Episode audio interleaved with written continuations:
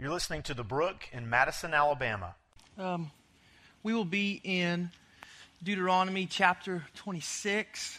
If you turn there with me in your Bibles, Deuteronomy chapter 26. Um, we've been in Genesis. We'll come back to that later. Um,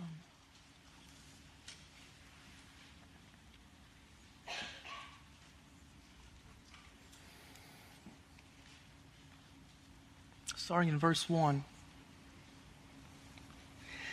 It says, When you come into the land that the Lord your God is giving you for an inheritance and have taken possession of it and live in it, you shall take some of the first of all the fruit of the ground which you harvest from your land that the Lord your God is giving you. You shall put it in a basket. You shall go to the place that the Lord your God will choose to make his name to dwell there.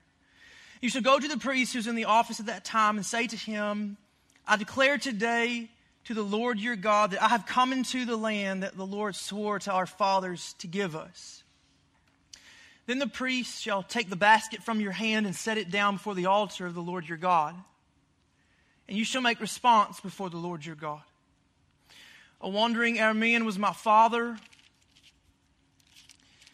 and he went down into Egypt and sojourned there, few in number, and there he became a nation great mighty, and populous. And the Egyptians treated us harshly, humiliated us, and laid on us hard labor. Then we cried to the Lord, the God of our fathers, and the Lord heard our voice and saw our affliction, our toil, and our oppression. And the Lord brought us out of Egypt with a mighty hand and an outstretched arm, with great deeds of terror, with signs and wonders.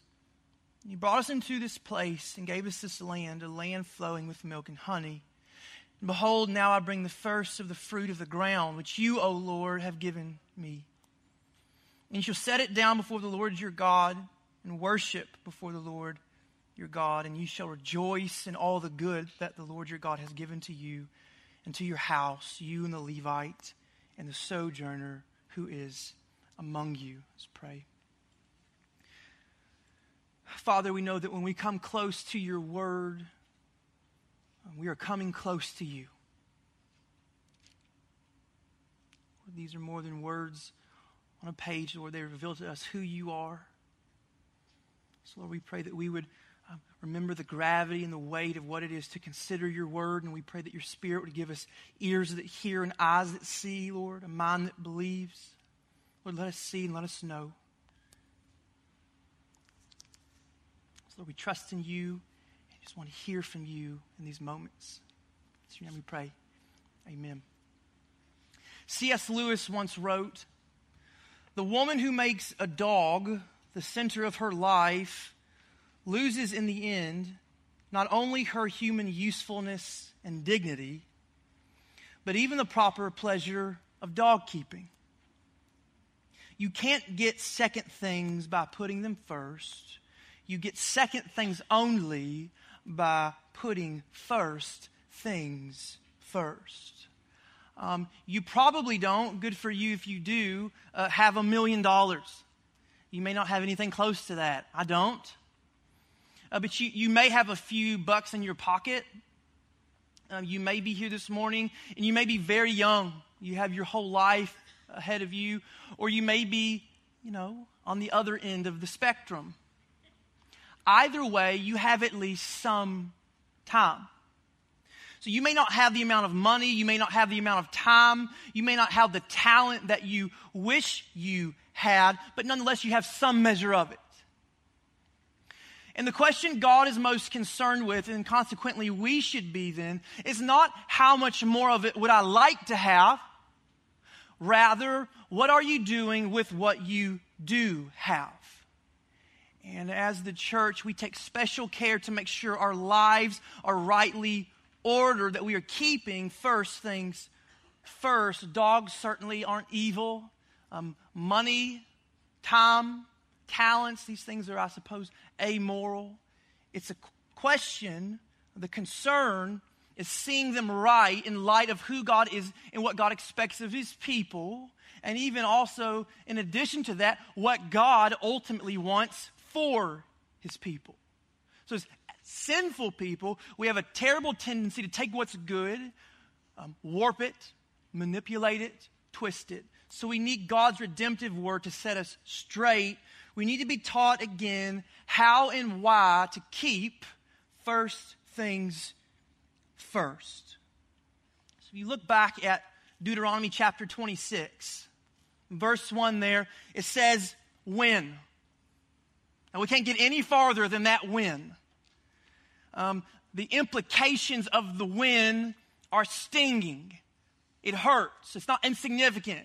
For the Israelites, it's painful.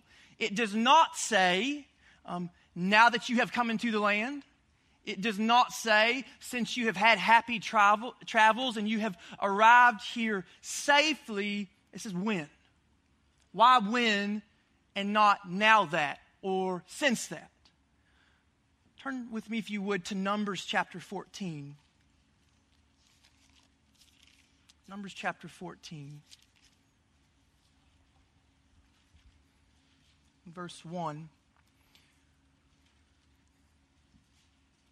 It says, Then all the congregation raised a loud cry, and the people wept that night. And all the people of Israel grumbled against Moses and Aaron. The whole congregation said to them, Would that we had died in the land of Egypt, or would that we had died in this wilderness? Why is the Lord bringing us into this land to fall by the sword? Our wives and our little ones will become a prey. Would it not be better for us to go back to Egypt? And they said to one another, Let us choose a leader and go back to Egypt. And see God's response in verse 26. And the Lord spoke to Moses and to Aaron, saying, How long shall this wicked congregation grumble against me? I have heard the grumblings of the people of Israel, which they grumble against me. Say to them, As I live, declares the Lord, what you have said in my hearing, I will do to you. Your dead bodies shall fall in this wilderness. And of all your number listed in the census from 20 years old and upward, who have grumbled against me, not one shall come into the land where I swore that I would make you dwell, except Caleb the son of Jephunneh and Joshua the son of Nun. But your little ones, who you said would become a prey, I will bring in, and they shall know the land that you have rejected. But as for you, your dead bodies shall fall in this wilderness. So the people, the Israelites, they're on the very precipice of coming into the land that God promised so long ago they would have. And now God is trying to simply place in their hands what He assured He would give. He covenanted Himself to them formally uh, and even historically to their father Abraham. Yet, time and time again, despite though now God's promising an imminent victory, the people cannot, will not believe that God alone is their sole provider. They will not believe it. They constantly disbelieve and doubt God despite the, the apparent blessings he continually showers them with. In the disbelieving, they ultimately receive what they really want distance. Distance from God, distance from the good that God desires for them. So, here in Deuteronomy chapter 26, then, this is a word from a much older Moses to these formerly younger generations who had to wander around in the wilderness due to the sins and the disbelief of their parents, of these former generations. So they dare not ignore what Moses has to say. And notice again here in Deuteronomy 26 how plain Moses speaks to the people. When you come into the land that the Lord your God is giving you, so you didn't come up with it, God gave it to you as an inheritance and you've taken possession of it and live in it, you shall take some of the first of the fruit of the ground which you harvest from your land that the Lord your God is giving you. And you shall put it in a basket. You shall go to the place that the Lord your God will choose to make his name to dwell there. And you should go to the priest who's in the office at that time and say to him, I declare, in the Hebrew means say it out loud, say it proud, say it like you mean it. It means to say something with great authority, it means to say it with, with great emphasis. I declare today that the Lord your God, that I have come into the land that the Lord swore to our fathers to give us. Can Moses be making any plainer of a statement to the people? Could God's word be making any plainer of a statement to us? From God and God alone come the good things that we need. God and God alone provide us with the provision that we need, period. In the proof of our disbelief, it'll be found in our lack of desire and willpower to give God the very best of what we have. We're only moved to give to the Lord, and certainly the first fruits of what we have, when we're gleefully sure it's all His in the first place. And my whole life, my welfare, my well being, that's just so much of His problem and property too. Everything I have, everything I need, equally at God's disposal to take care of. Because He's some disgruntled father that has to? No, because He said to me, I want to.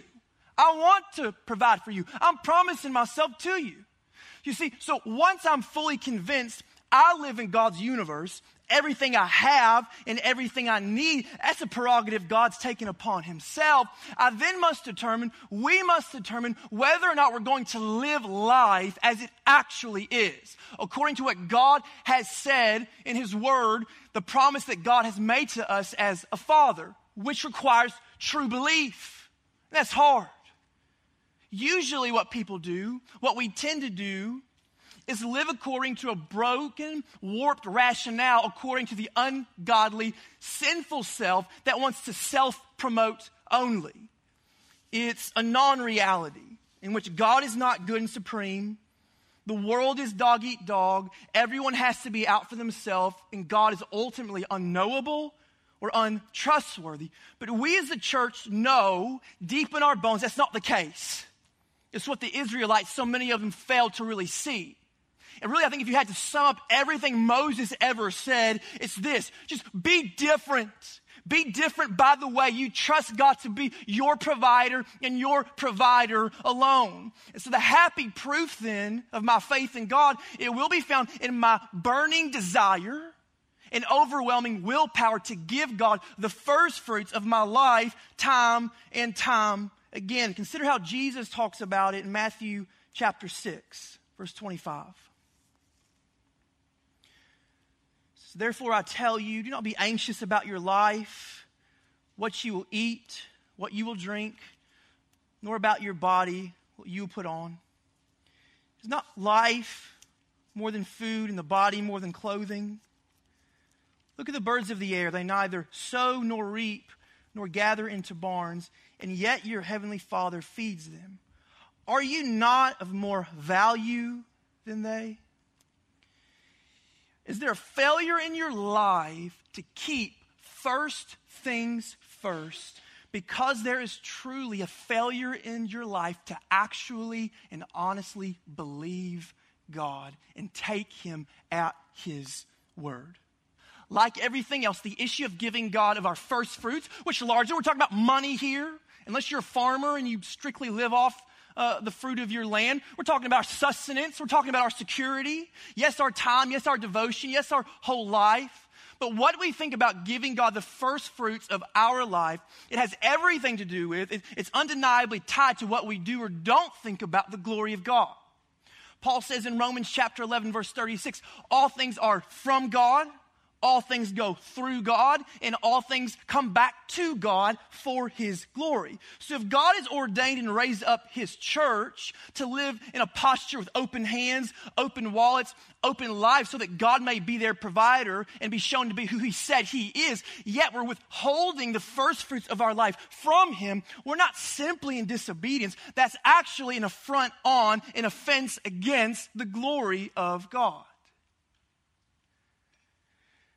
Philip um, Guedalla, who was a popular biographer of the early 20th century, he once said this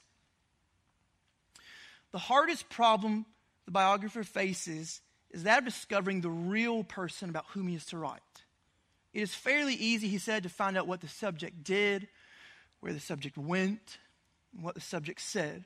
But what kind of person lives inside is a different matter.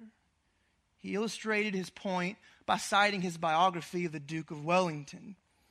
He came across unimpeachable evidence of who the Duke was when he discovered his old checkbooks. And I hate the question where does it say in the New Testament I got to give a certain amount of money or any money at all to the church or to God? Here's why I hate the question, and I'm not even going to entertain it. Because the question, it's rooted in a fleshly desire to figure out how can I still keep the most of what I have for myself. That's what it's rooted in. Because the question you would ask is, hey, is there a limit on how much I can give? Because if you look through the New Testament, what you would find, and it would be plain, is that those people build a 10% thing through the roof. They're giving not out of the abundance of their wealth, Paul says, they're giving out of the abundance of their poverty. They're selling everything they have for the needs and welfare of the church. They're selling and giving everything they have so the local church stays healthy and provided for, that local churches can go around the globe, that the kingdom of God can expand. So if you're asking those kinds of questions, how can I still preserve myself as much as I can? You've yet to encounter the generous God who says he is your sole provider. So maybe becoming a regular tither and giver to the local church today is the remedy for your long standing sinful disbelief. First things first. Look at verse 4 with me chapter 26.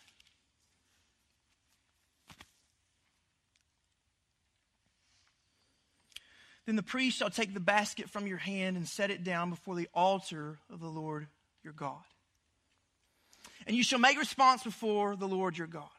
A wandering Aramean was my father, and he went down into Egypt, and he sojourned there few in number. And there he became a nation, great, mighty, and populous. And the Egyptians treated us harshly, humiliated us, laid on us hard labor. Then we cried to the Lord, the God of our fathers. The Lord heard our voice, saw our affliction, our toil, and our oppression. And the Lord brought us out of Egypt with a mighty hand and an outstretched arm with great deeds of terror, with signs and wonders.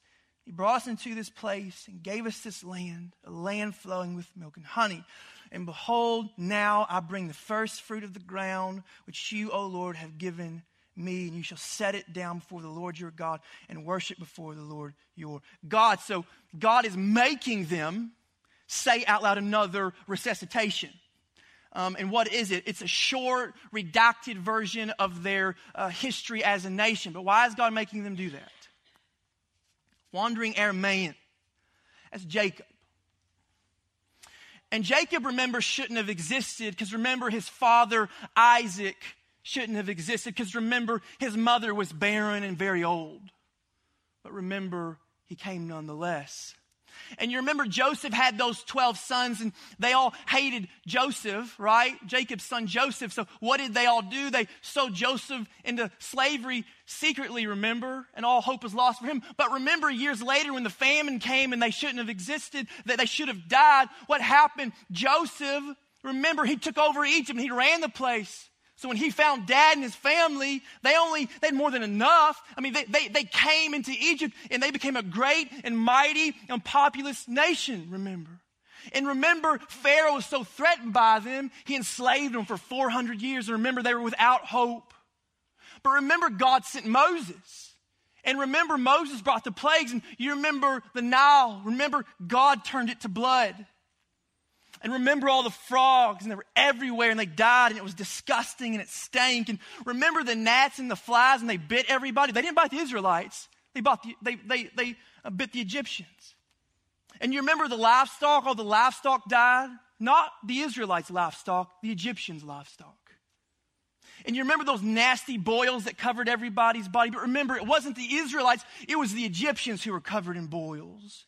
And you remember the hailstorm Man, were they big and they fell. And you remember they killed all kinds of people. They killed all kinds of cattle. But remember, they didn't kill any of the Israelites or their cattle. And you remember the locusts and how the locusts ate all the vegetation? Not of the Israelites, of the Egyptians. And you remember that darkness that covered the land? It was so dark you couldn't see in front of your face. But not the Israelites, just the Egyptians.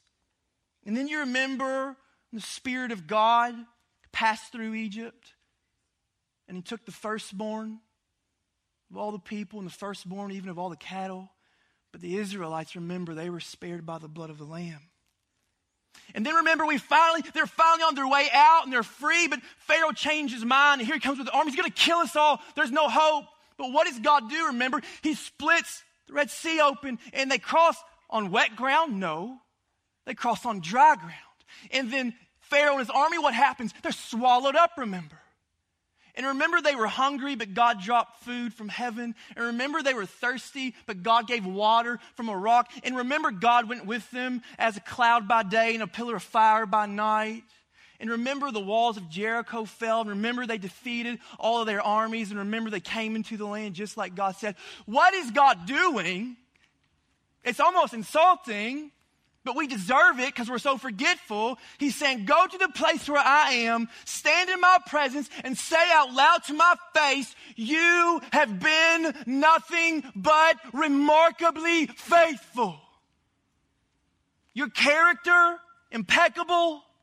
Your trustworthiness, undeniable.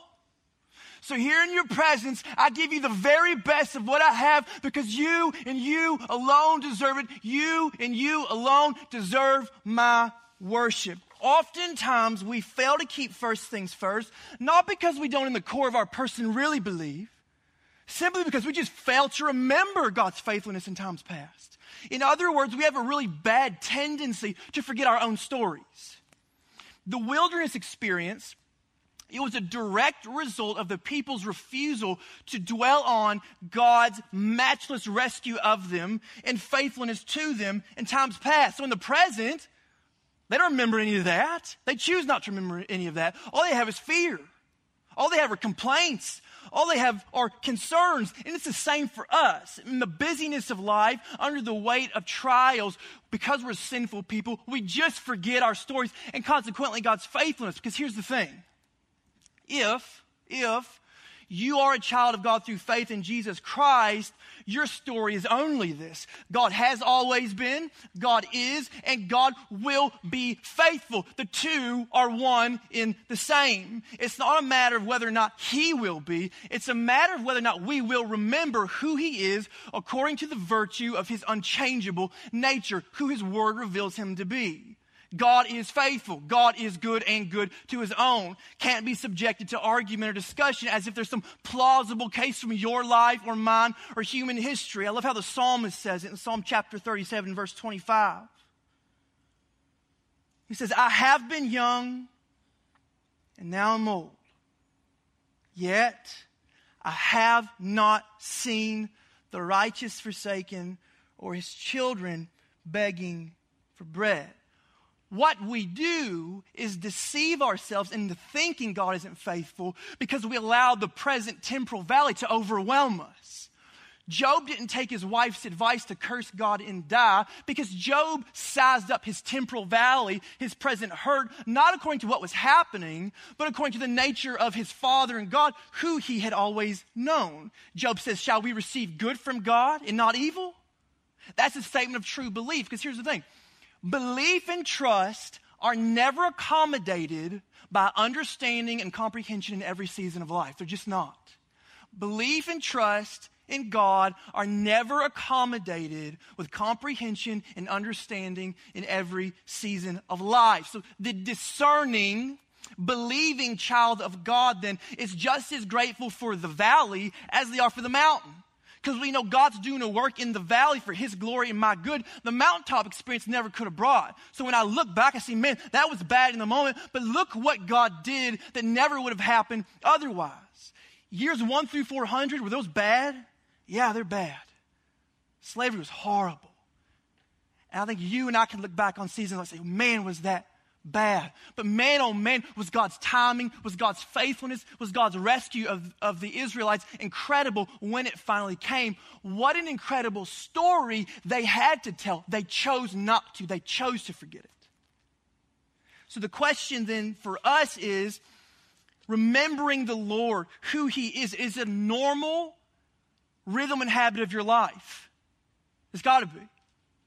It's not something we do by accident. And sure enough, uh, the fight of life will always work like gravity to keep us from it. But we should, we should heed the psalmist. Psalm 9 1, he says, I will give thanks to the Lord.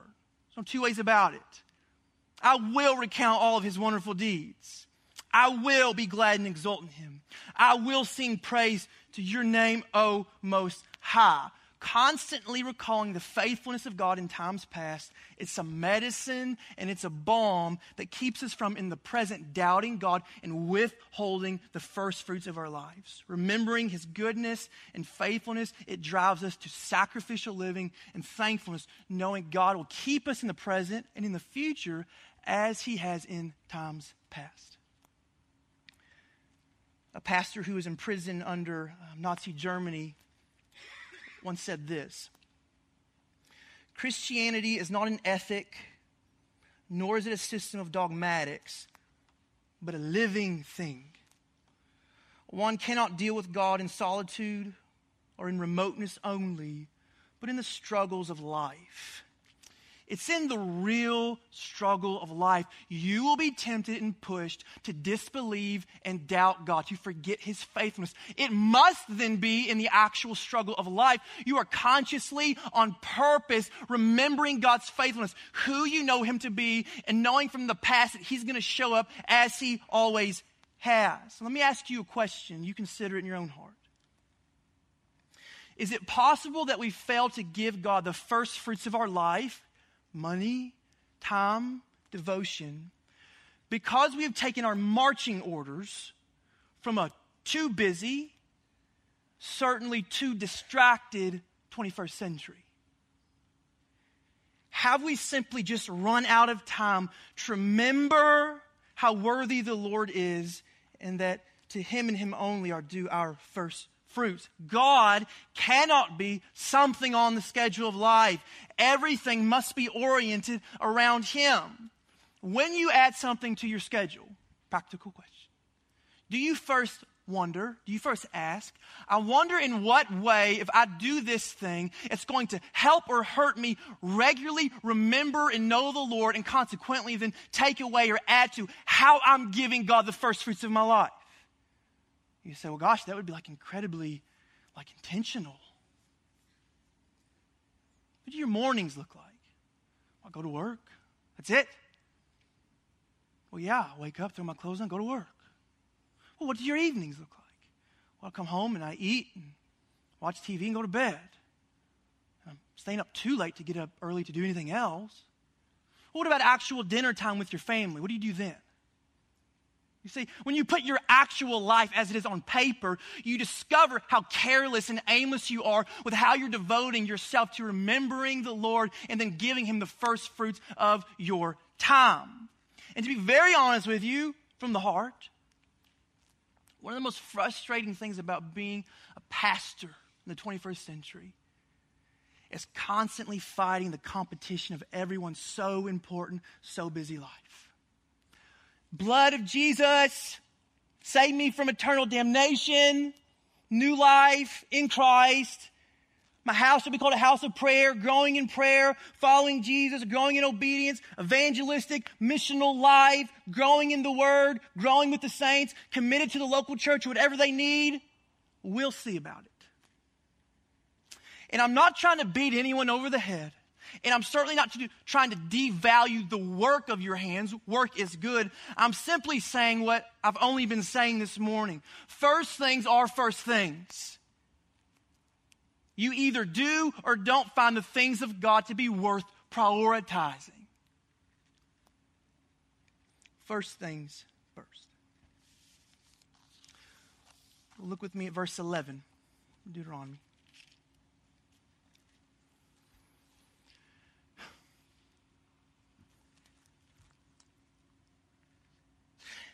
Says, And you shall rejoice in all the good that the Lord your God has given to you and to your house, you and the Levite and the sojourner who is among you. So, keeping first things first it's ultimately a question of in who or in what do you find real purpose, uh, real satisfaction, and real joy. To those things will go your allegiance. So, in who or in what do you really find joy? Where's your joy rooted? Right? And so, if we've distrusted the promise of the Lord that He alone is our sole provider, we should heed what the prophet Hosea says Say to your hands, No more are you my God. No more the work of my hands, my God. And if we failed in the busyness and struggle of life to remember who God is, we should, with the psalmist, say, I'm never going to conceal the faithfulness of the Lord in my heart. I'm always going to say it out loud. I'm always going to recount and meditate on God's mighty deeds. Really, though, there's only one thing to hear. If we're failing to keep first things first, what we need to hear anew and afresh is nothing other than the gospel of our Lord Jesus Christ. Look at Second Thessalonians chapter 2, verse 13. It says, But we ought always to give thanks to God for you, brothers, beloved by the Lord, because God chose you as the first fruits to be saved through sanctification by the Spirit and belief in the truth. To this he called you through our gospel so that you may obtain the glory of our Lord Jesus Christ. So then, brothers, stand firm and hold to the traditions that you were taught by us, either by our spoken word or by our letter. Now may the Lord Jesus Christ Himself and God our Father, who loved us and gave us eternal comfort and good hope through grace, comfort your hearts and establish them in every good work church, on this side of history, we can look back and we can see God's faithfulness in times past because we can see the cross of Jesus Christ. We can see that Jesus lived Jesus died and Jesus rose again just as God always said he would. Jesus dealt with our sin problem and made a way for us back to God to be renewed and be restored to our Father. So when by God's grace and God's Spirit, I look back and I see God's faithfulness on the cross in the present, the Spirit of God is filling me. The Spirit of God is leading me to trust the Lord more, to believe the, more, the Lord more, to give more away of this life because here it is. I either am trying to keep one foot in this kingdom and one foot in God's kingdom, and I'm going to try to get both and have none, or I'm going to listen to the Spirit, though it's painful and it requires great faith in the moment. I'm going to believe God, and the Spirit's going to testify I'm God's child, and the Spirit is going to continually raise me up through the truth of God's Word, prepare me for my real joy. And my real joy, like Paul said, is not located in my bank account. It's not located uh, on my timesheet. It's not located in anything other than Jesus Christ. So the happy proof then that Jesus and Jesus alone is my joy and all joy is rooted in Jesus. You know what it is? It's going to be in the here and now when I cheerfully and I joyfully say, God, what do you want? You want 10? You want 20? What do you want? 50? 150? I don't care. My joy's not rooted in my money. Lord, do I need to quit this job? Do I need to move across the world to the other side to tell somebody about you? I don't care because my joy is not rooted in my life here. My joy is rooted in Jesus in heaven. So you can say it. Oh, I love Jesus. All my joy is in Jesus. And you can say it and get a lot of people to believe you, but I can see it in your life lived. What you do with your money, what you do with your time, who you're really serving, and who your master really, really is. Paul says, I count the loss of all things a joy so that I can that I've gained Christ. Can you say that with Paul that you've gained Christ and Christ is enough? You can't have both kingdoms. And when we keep first things first, it's a proof to us and the world around us that Jesus is good and that Jesus is enough.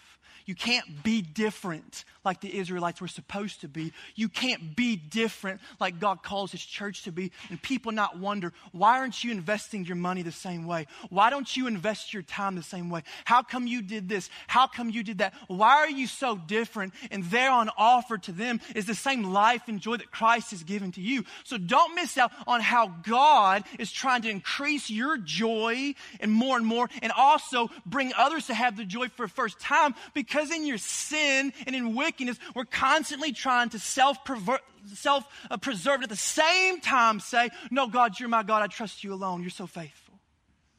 Who is your God? Who is your master? Who is your Lord? Your checkbook, your time, your life will tell you. There's a worship song that came out a couple years ago, and it's very simple. And I sing it to myself all the time. I thought I'd read the lyrics of it to you. If I get so happy, I might sing it. Well, first verse says, I don't need the riches of this world. I can't even take them where I'm going. It's true.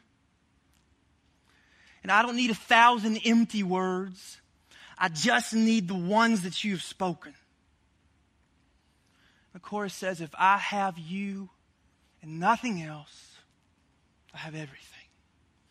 If I have you and nothing else, I have everything, Jesus. I don't need to see tomorrow's plans. I just need to trust that you're working. I don't even need to understand. I just need to keep you as the first thing. If you said to Jesus this morning, Jesus, if I have you and nothing else, I have everything. That'd be, that'd be remotely true for you. Be remotely true. Is your true joy found um, in Christ with God? The spiritual blessings in the heavenly place? Do you have, do you have eyes for eternity? If so, first things first. Here in us as believers, here in this church. Let's pray. Thanks for listening to The Brook. If you'd like more information about our church or what it means to follow Christ, you can visit our website at thebrookchurch.com.